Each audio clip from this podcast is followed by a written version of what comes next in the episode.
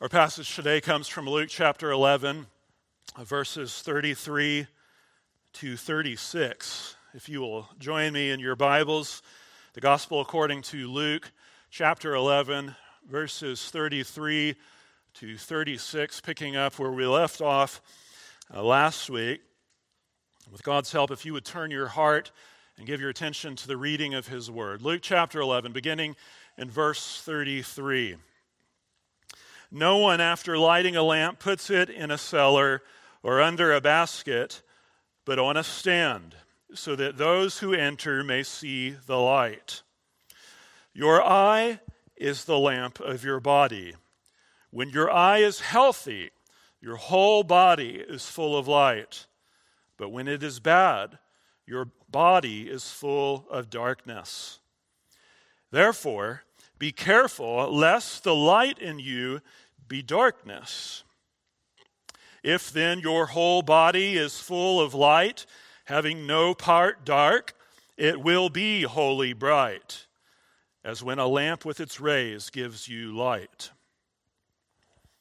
This is God's word. Now, would you bow your heart with me as we ask his help? Heavenly Father, we pray as we begin to open your word this day that you would come and show us Christ in the study of your word. We pray that you would give us the Holy Spirit, the spirit of wisdom and of revelation, the spirit of all that is holy, that we might know the hope to which we have been called.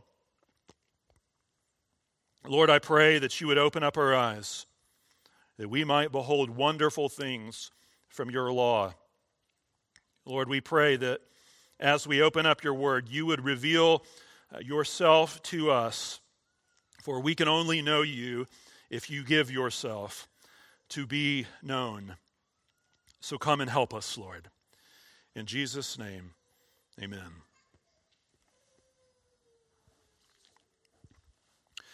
Brothers and sisters, we have before us what is admittedly a somewhat obscure and puzzling text today. And the reasons for that are several. First, it is not immediately clear uh, how this section relates to its surrounding context. Uh, we might wonder as we read it whether it is its own separate thought or does it connect in some way to what has come before. And we'll take that into consideration here in just a moment. More than that, though, is the way that Jesus uses these ideas of light and a lamp. There are at least a couple different senses in which he uses those words in those passages in this passage just in these four verses and that may not be immediately evident just on uh, first reading and then we come to the one injunction in the text. It's the only command in the whole passage in verse 35. And we wonder to ourselves, how can light be darkness? So there's actually quite a lot to consider here together just in these several verses. The first thing to know is that there actually are two lamps present here in our text. Christ speaks of light in the passage in essentially two different ways. the first has to do with the ministry of Christ in verse 33. He says there, No one, after lighting a lamp, puts it in a cellar or under a basket, but on a stand, so that those who enter may see the light. And if you're a, of a certain age, you may have Sunday school songs that begin to race into your mind here at this point, but they're not actually taken from this particular passage. And that's part of the, the point of confusion. Jesus is fond of this particular illustration, using the idea of light. But just take the illustration at face value. He says if you're going to go through all of the trouble of filling up your, your oil and trimming your wick and lighting your lamp, the last thing you're going to do is go and bury it in the ground. That doesn't make any sense. No one does that Jesus says at, at the beginning here. The whole purpose of a lamp is to shine forth, it is to, to give light, it is to illuminate your surroundings, it's to help you find your way, to offer guidance, to keep you from stumbling, and so on.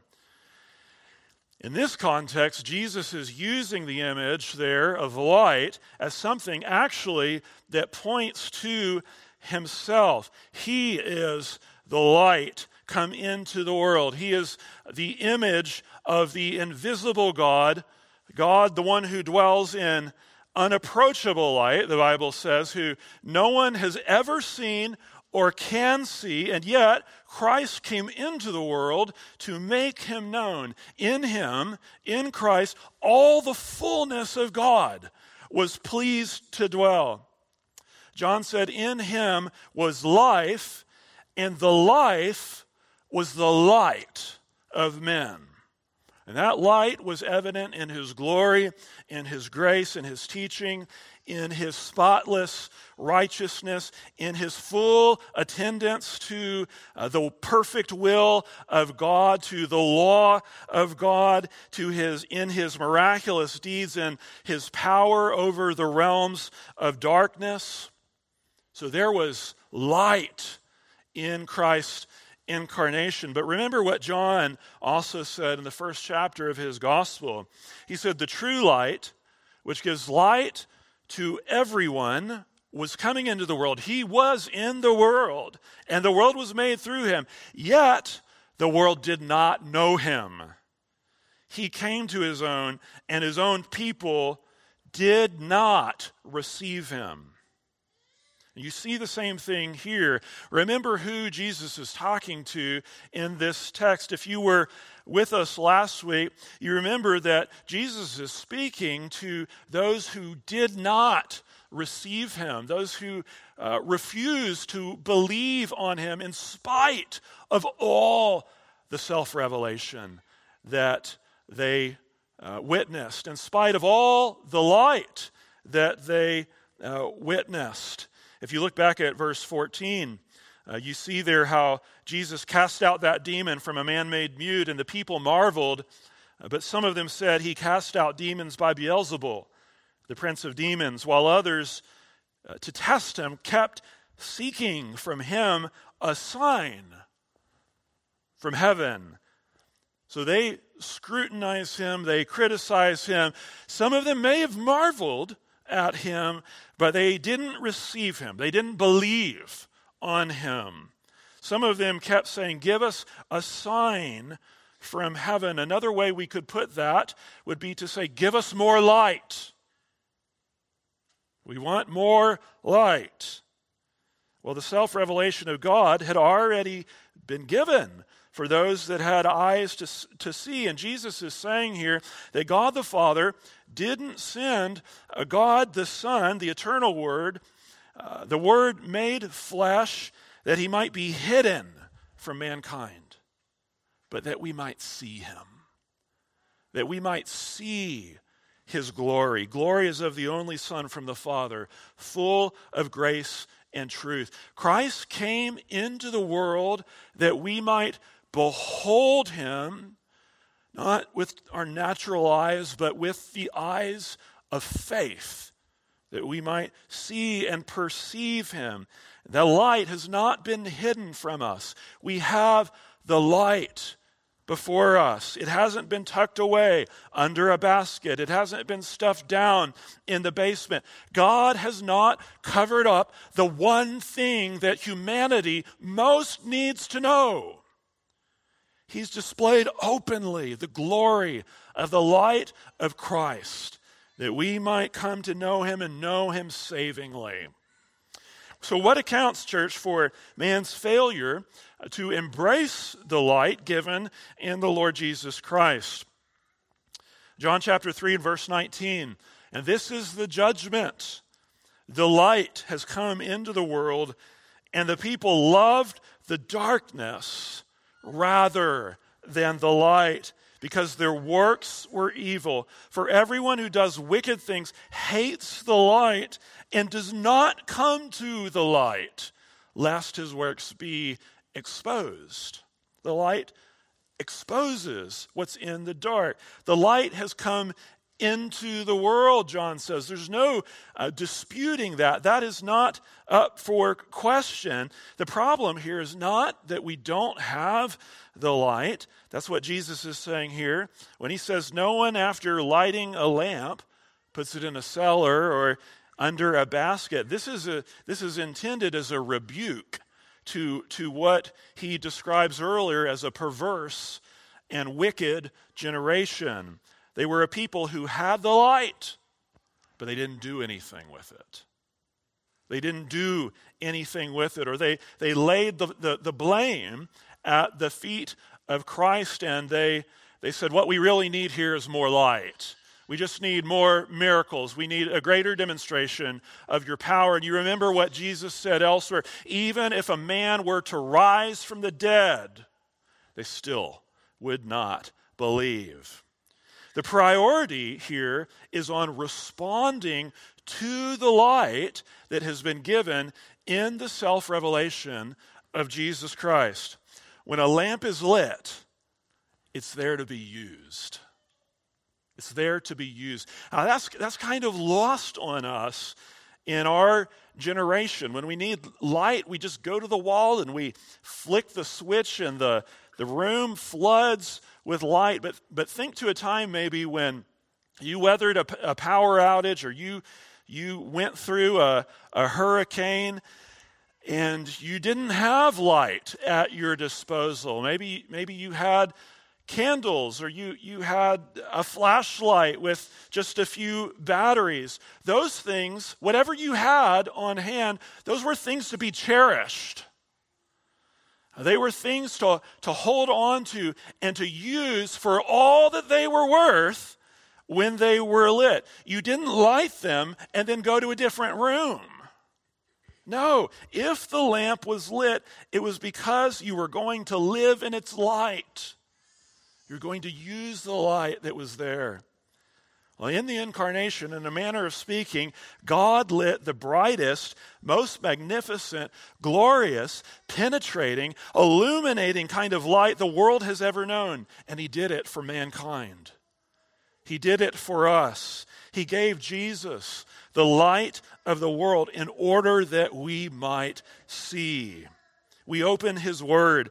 It tells us of His glory. It tells of Christ's person and work. What do we discover there? Psalm 119 and, and, and verse 130. The unfolding of your words gives light, it imparts understanding to the simple. Understanding of what? Understanding of God. Understanding of His greatness, His splendor, his beauty, understanding of man, our depravity, our need, our position relative to his spotless glory, his holiness, understanding when it comes to the plight of our souls before this holy God, understanding of the remedy given for our sin in the cross of Jesus Christ.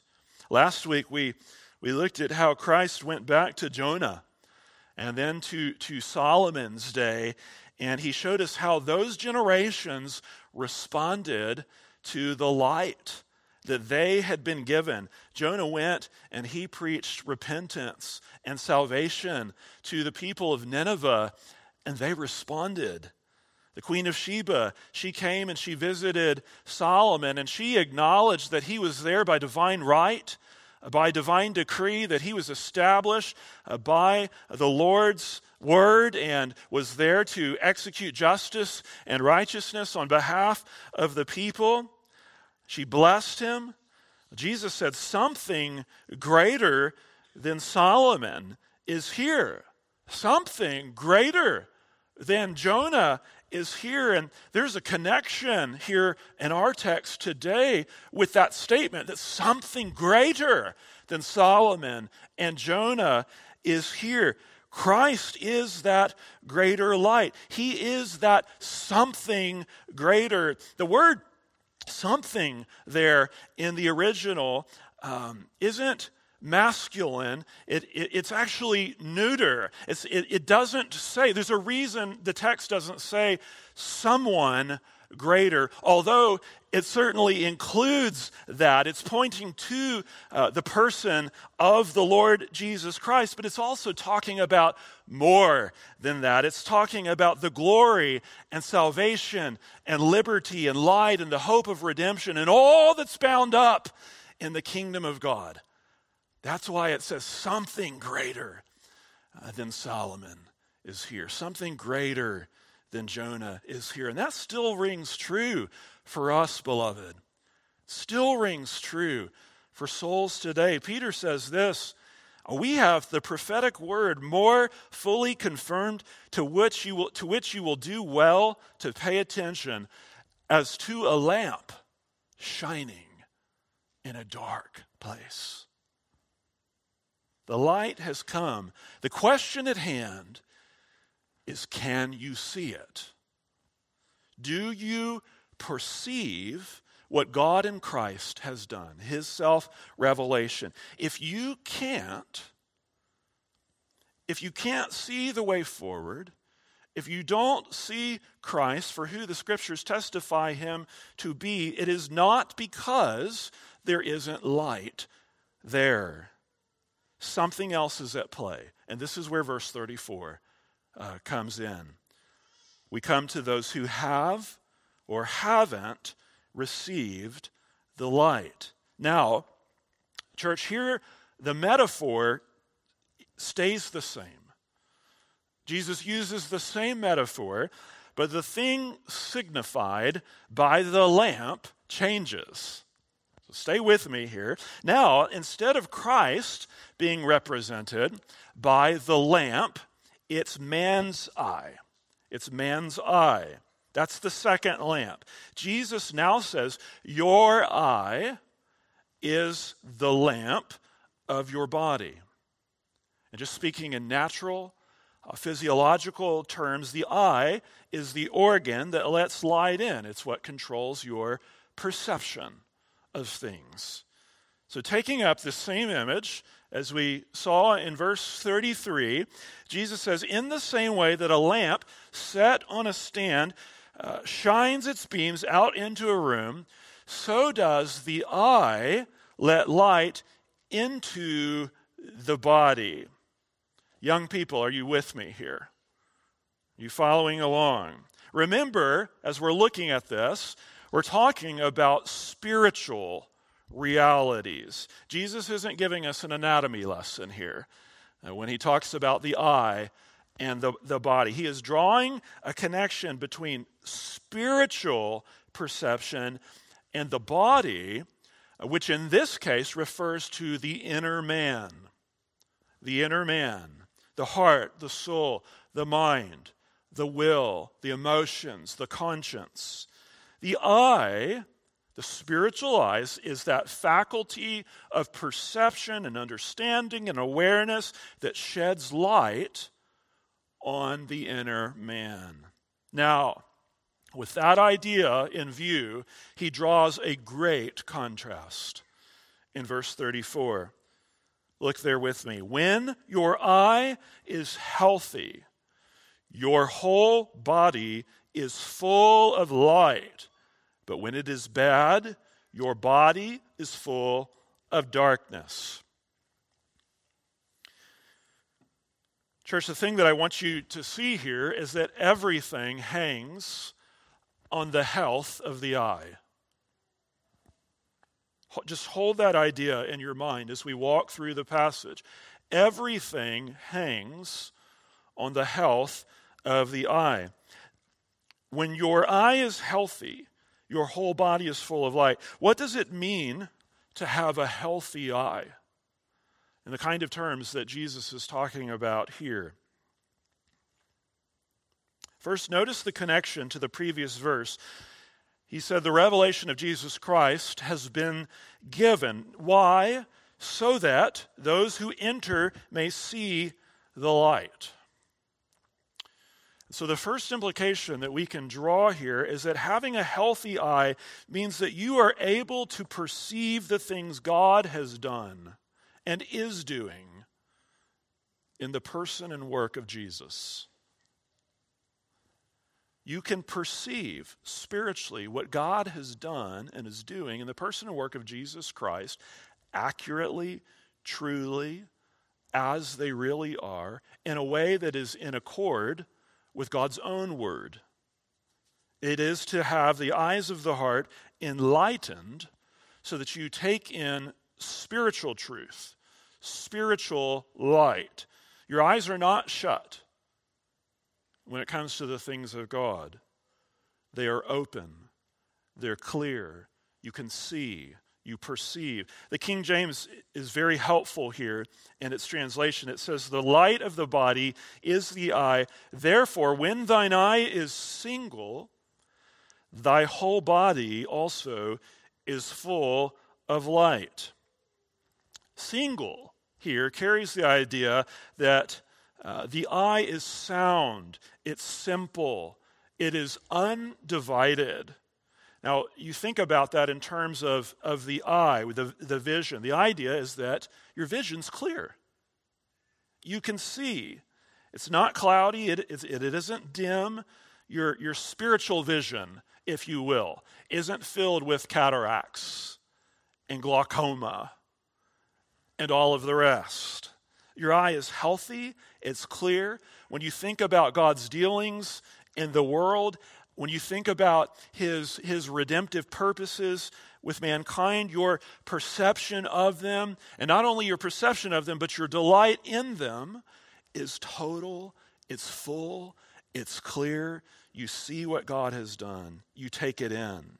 And you, you see what that gives way to here. When that is true, when that's the case, your whole body is full of light. So, again, church, not only do you see the glory and the beauty and the preciousness of Christ, but you welcome him in, which means his goodness and glory pervades your whole being. What does that mean? What does it mean to have your whole body full of light? Well, it means that your, your, your conduct, a man's conversation, a man's uh, decision making, his choices, his ambitions, his thoughts, his loves, all of those things evidence the light of Jesus Christ filling the inner man. It means that the sanctifying power of the Holy Spirit becomes increasingly evident in your life. You are not of the night or of the darkness in your manner of life. You walk in the light as He is in the light. You are a child of the day, children of the day. J.C. Ryle says this so well. He says, The single heart is a heart which is not only changed, converted, and renewed, but thoroughly, powerfully, and habitually under the influence of the Holy Ghost. It is a heart which abhors all compromises, all lukewarmness, all halting between two opinions of religion. It sees one mighty object, the love of Christ dying for sinners. It has one mighty aim to glorify God and to do his will. Oh, that God would give us this kind of single eye, this kind of vision for Christ. When your eye is healthy, it becomes clear in all that you do, in all that you are. It becomes clear not only to you, but to others, to those who live with you, who live around you, who witness your life. It's obvious your steps are ordered of the Lord. The course of your life is forever changed. You're not who you used to be when you sat in darkness. You're not on your own course. You're not fumbling around in the darkness. David says in Psalm 18 and verse 28 For it is you who light my lamp. The Lord my God lightens my darkness. Now you're walking in the light. But then, friends, there's also the contrast here. And I want to encourage you as we hold these up side by side I want to encourage you to use the two of them to consider where you stand. The reverse is also true. But when it is bad, When your eye is bad or evil, some translations say, your body is full of darkness. Consider this. Why couldn't these men who sought a sign from, from Jesus see who he was? In spite of all that he had accomplished, in spite of all his teaching, in spite of all his miraculous deeds, why couldn't they see? It was because their eye was bad. They were in a state of spiritual blindness. They loved the darkness more than they did the light. Well, you see what happens also when, your when your eye is bad. It also, in, in turn, has a corrupting effect on your whole body. Your body is full of darkness. And, friends, this is the condition we all find ourselves in, just as natural men, uh, born apart from the indwelling power of the Holy Spirit who comes to sanctify us. Zechariah said that Jesus came to give light to those who sit in darkness and in the shadow of death. Friends, that's you and me. That's all of us. In our natural estate, we belong to what the Bible describes as the domain of darkness. That's our home. That's what we know. That's what we love.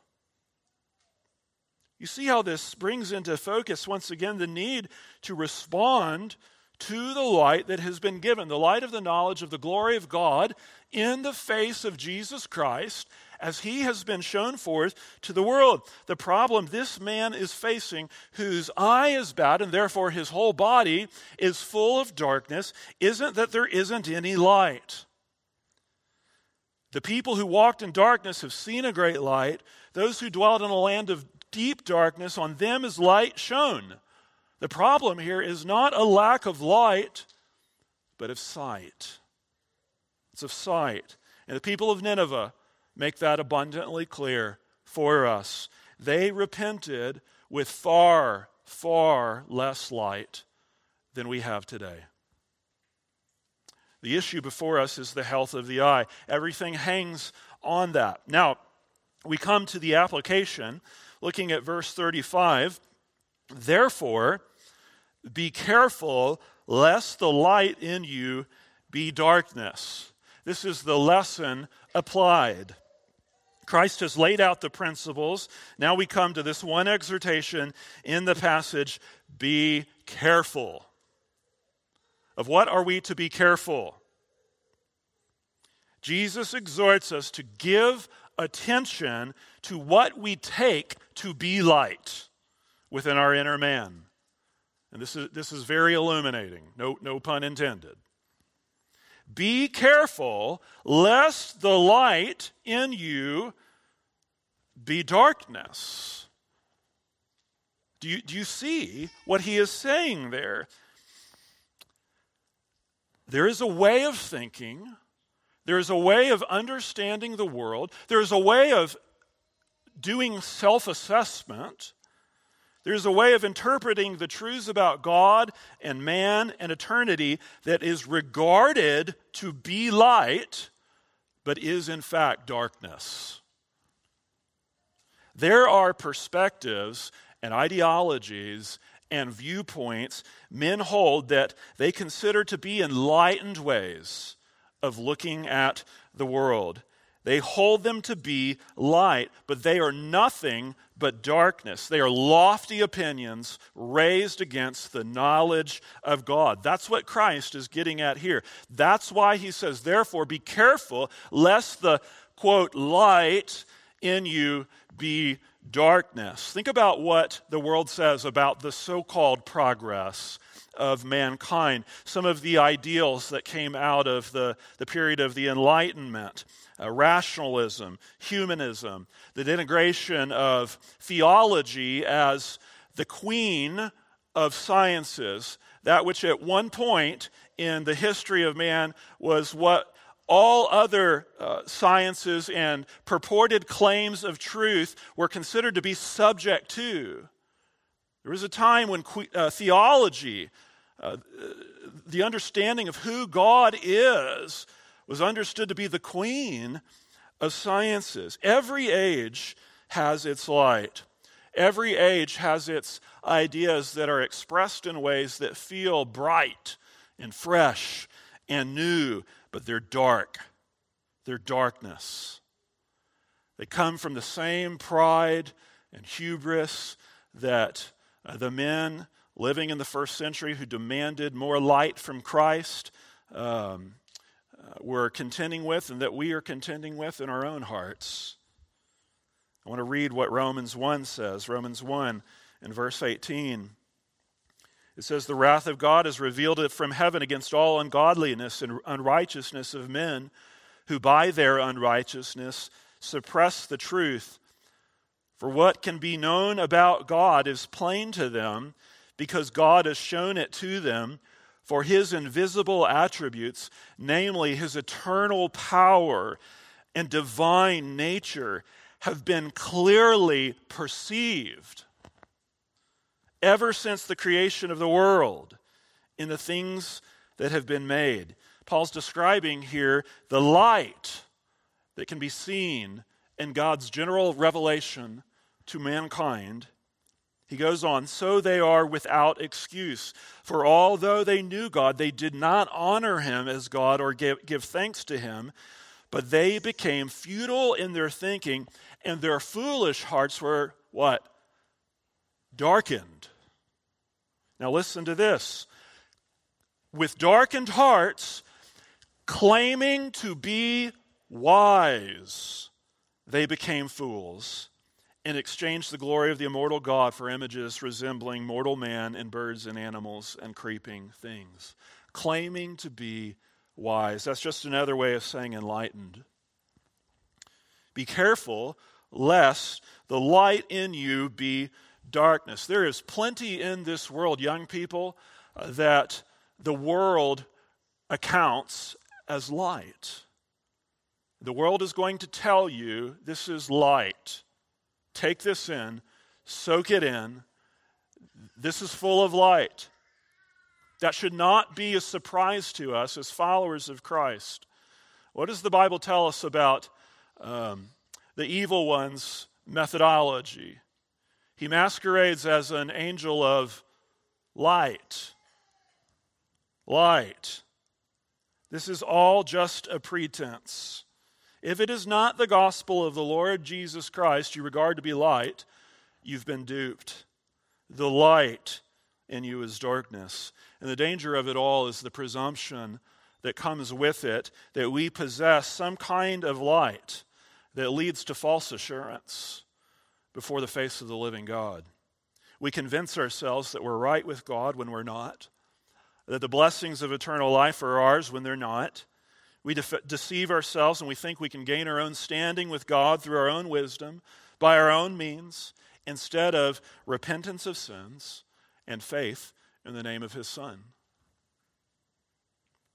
Now, let me ask you this how do you be careful? lest the light in you be darkness. Well, first, I want you to just recognize that this is a call for self examination. How would this text bid us to examine ourselves? Look at your body. That's the key. If the, a, a healthy eye leads to a body that is full of light, and a bad or an evil eye means a body full of darkness, a correct diagnosis of where we stand is going to be determined not by looking at the eye itself, but your response to the person and work of what Christ has wrought in the world.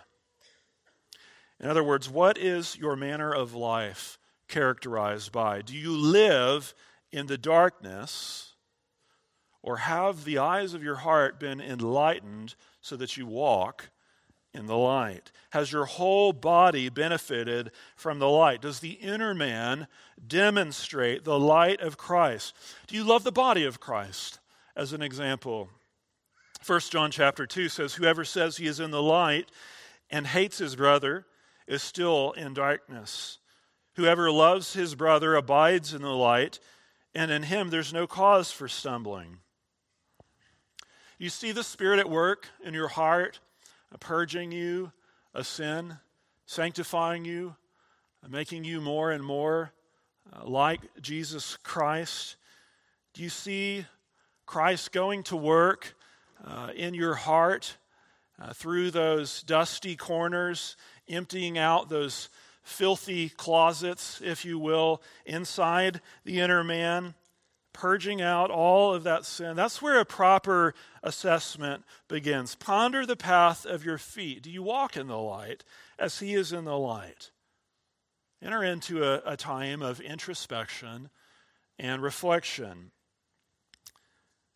And then we are careful lest the light in us be darkness by just simply establishing in our hearts and minds that the Word of God is the only safe, trustworthy, true source of light.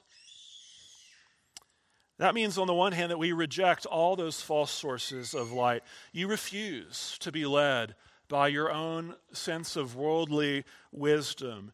You abandon uh, all the so called inner light that the world offers to you, all of the things that you're tempted to trust in. Turn away from those philosophies uh, of this age, things that lead you astray. Go back to the ancient paths where the good way is and walk in it. Walk in it.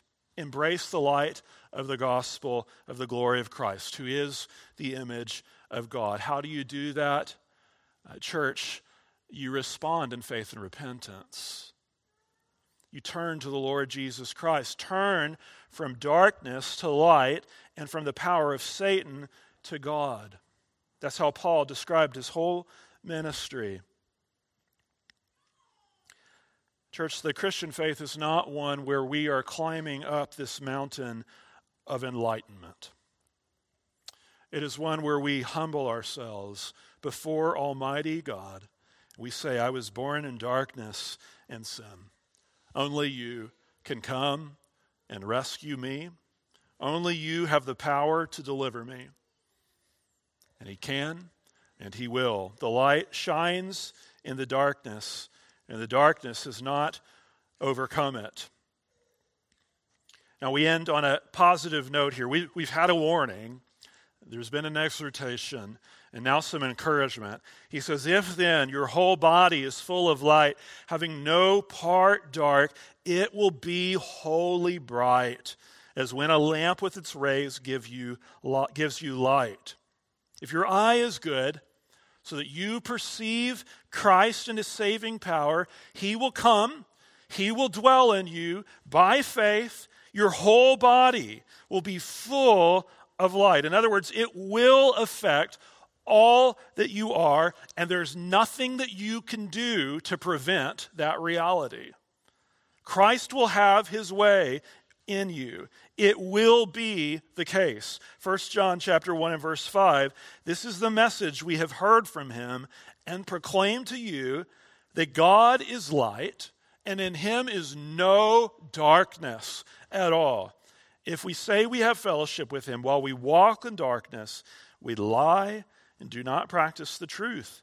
But if we walk in the light as he is in the light, we have fellowship with one another, and the blood of Jesus, his son, cleanses us from all sin.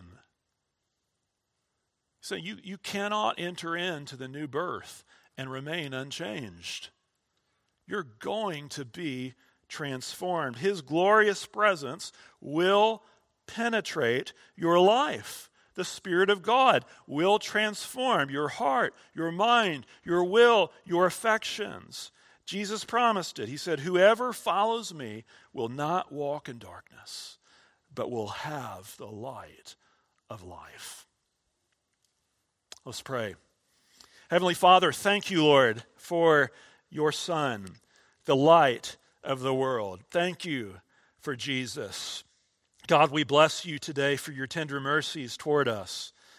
Lord, thank you that the sunrise has visited us from on high and that Christ has been revealed. Lord, that we no longer walk in darkness but have the light of life. God, we pray today for those who sit in darkness. Lord, for those who are in the shadow of death. Maybe there are some here even today who are perhaps deceived in some way and they have thought themselves to possess the light. Lord, I pray that you would give them eyes to see. I pray that you'd open up the eyes of their heart, uh, Lord, that they might come to see your immeasurable greatness, the glory and splendor of your Son, the joy of knowing him and walking with him. Lord, I pray also for our witness as a church. Lord, I ask that we would indeed be full of light, having no part dark, that together we would faithfully proclaim the excellencies of you, the one who's called us out of darkness into your marvelous light. Lord, may your name be honored greatly among us. In Jesus' name, amen.